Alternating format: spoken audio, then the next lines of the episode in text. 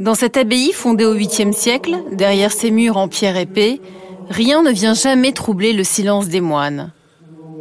Sauf, sauf le bruit de petites billes rondes qui roulent dans de larges cuves. Nous sommes dans la campagne bourguignonne, au nord de Dijon. Un document atteste qu'ici, dès 1591, des bénédictins fabriquaient déjà des bonbons qu'ils offraient au pape et aux évêques de passage. Mais ils n'ont rien inventé, ou plutôt, on sait qui les a inspirés. Les Romains.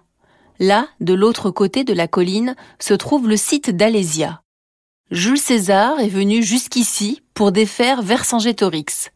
Dans ses bagages, se trouvait une petite graine originaire du bassin méditerranéen. Vous connaissez les Anis de Flavigny? Nous ne sommes qu'au tout début de leur histoire.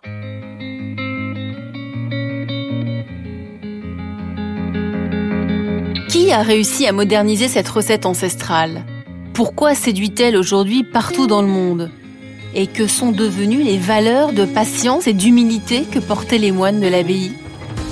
Je suis Elisabeth Assayag Bienvenue dans Marque de famille, le podcast Europe 1 Studio en partenariat avec Harmonie Mutuelle. Je vais vous raconter une nouvelle histoire de famille qui se cache derrière une marque que vous connaissez forcément, surtout si vous êtes gourmand. On va parler ensemble de valeurs qui se transmettent de génération en génération et d'entreprises qui ont construit leur réussite en mettant le capital humain au centre de tout. Dans cet épisode, je reçois Catherine Trouba. Bonjour. Bonjour. Vous êtes aujourd'hui la présidente des Amis de Flavigny.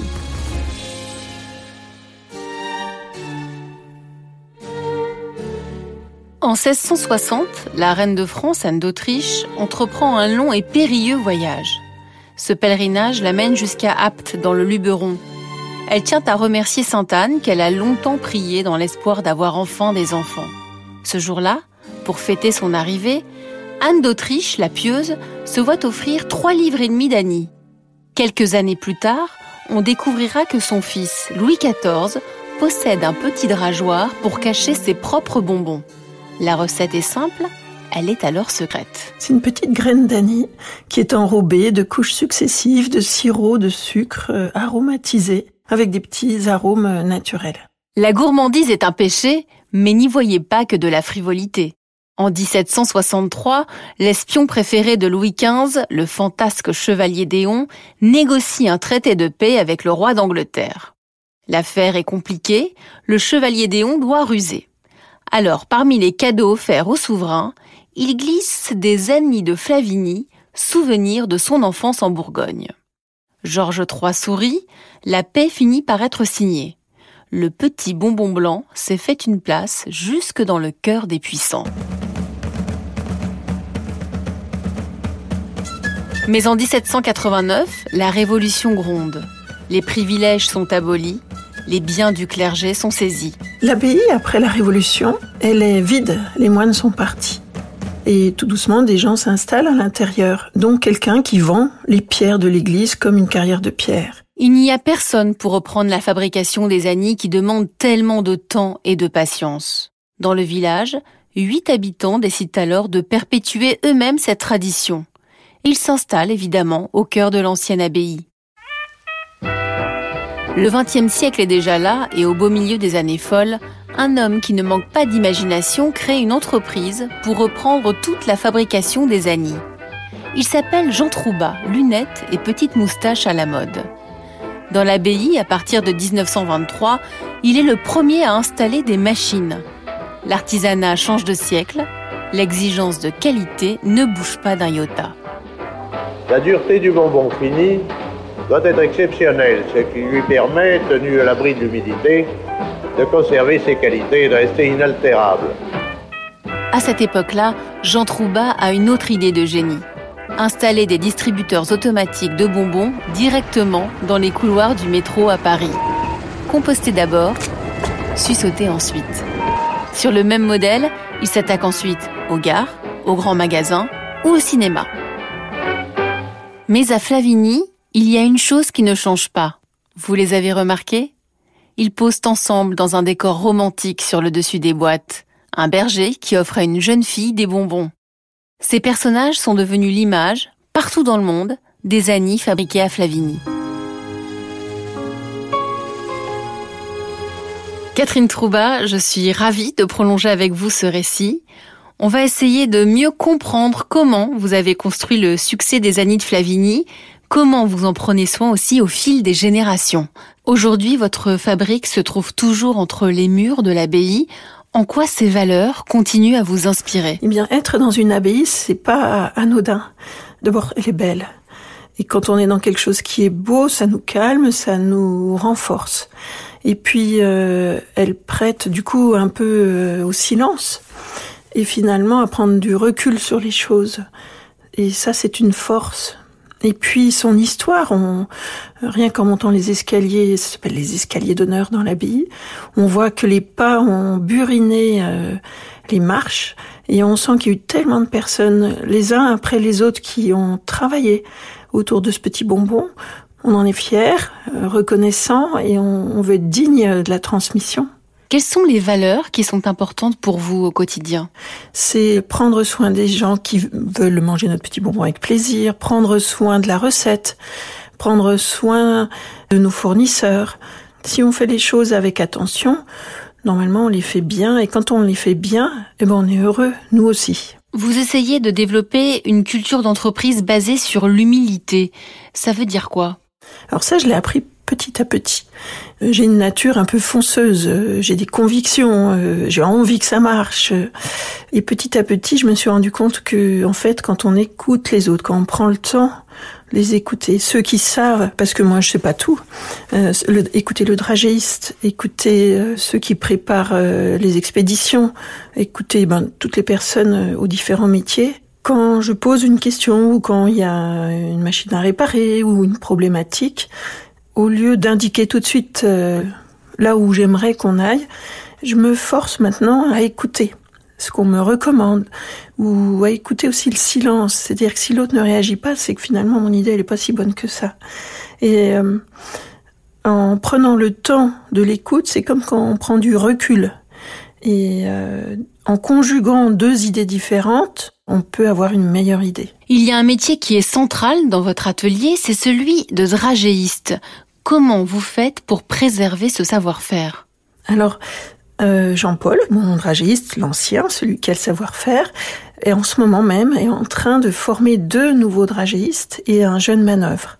C'est très très important que le savoir-faire se perpétue et je pense que la meilleure façon de le faire, c'est en consacrant trois années où ils sont suivis par Jean-Paul. C'est un travail, mais c'est un vrai vrai apprentissage parce que c'est pas une recette toute simple. Euh, du sucre, une graine d'anis et un arôme naturel. Voilà les trois ingrédients de notre bonbon. Mais il suffit pas de ça. Et vous savez, s'il fait beau ou, très humide dehors, euh, et on doit gérer la vitesse des turbines, la chaleur, la densité du sirop, euh, mettre notre parfum et pas qu'il s'évapore. En fait, c'est tout un métier. Euh, faire que nos anis soient tout lisses et pas tout frisés, euh, ou qui ressemblent pas à des balles de golf, ou pas faire des petits jumeaux. Euh. Donc c'est c'est vraiment un métier comme un métier ben, d'artisan, et ça s'apprend en le faisant. Trois ans, c'est un vrai investissement. Oui, ne pas former mes ouvriers à savoir faire un beau bonbon, c'est prendre le risque que 35 personnes euh, n'aient plus d'emploi. Vous demandez beaucoup de minutie à vos salariés. Comment faites-vous pour que cela n'abîme pas leur santé? Moi, j'ai travaillé quand même, hein. travaillé euh, dans les différents services, et bah, j'ai vu que c'était difficile. Par exemple, euh, au dragé, on portait des sacs de 50 kilos de sucre. Ben maintenant, c'est des sacs de 25 kilos. Euh, mes petits amis, euh, j'étais obligée de les apporter du premier étage au rez-de-chaussée pour que ça aille dans l'atelier de conditionnement par des escaliers. ben maintenant, on a fait des grands tuyaux en inox, puis ils roulent tout seuls jusqu'aux machines de conditionnement. Euh, en fait, euh, c'est pareil. Hein, c'est en vivant les choses qu'on comprend bien mieux ce qui se passe.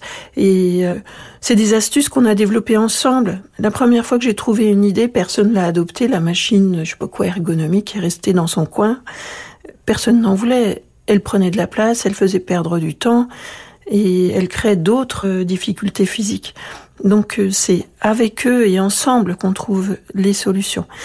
Après, on a eu des petites oreillettes adaptées à chacun. Comme ça, on peut papoter, on s'entend, mais on n'entend pas le bruit des machines qui dérangent. On a des chariots, euh, au lieu de porter des gros cartons, ben on a des plus petits cartons. Maintenant, on a des gerbeurs, des racks dynamiques, enfin tout plein de choses comme ça. C'est important parce que si les personnes euh, ont mal au dos, des troubles musculo-squelettiques, et euh, eh ben après ils ont plus la tête à penser aux bonbons, ils, ont la tête à penser qu'à la douleur. Ma grand-mère, elle venait du Jura. la forêt. Et une forêt, on la plante toujours, mais pas pour soi, pour la génération d'après. Donc euh, une entreprise, je trouve c'est bien quand on peut la penser, avoir des projets sur le long terme. Euh, quand je suis arrivée à 27 ans, j'avais envie de faire plein de choses, mais je croyais qu'en trois ans tout serait déroulé. J'ai pas fini. J'ai pas fini de faire tout ce que je rêvais de faire. Non, il faut vraiment du temps. Euh, S'il faut 15 jours pour faire un bel année, quelquefois il faut du temps aussi pour construire une entreprise solide. Je ne suis que la fille de mon père, euh, donc euh, c'est eux, mes salariés, euh, qui sont la force de l'entreprise. Vous me permettez une toute dernière question Quelle est la meilleure façon de déguster les anis? Alors, c'est d'ouvrir la boîte et de regarder les anis, sentir leur parfum. Ensuite, c'est de les prendre deux par deux parce que ça permet de jouer avec ces deux bonbons dans la bouche et de donner du goût partout dans la bouche, dans le palais. Et ensuite, les laisser fondre tout doucement.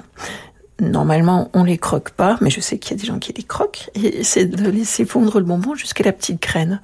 Et en fait, de cette manière-là, le bonbon est plus doux aussi parce que l'arôme est fort et le sirop permet d'adoucir et d'avoir euh, le bonbon longtemps en bouche.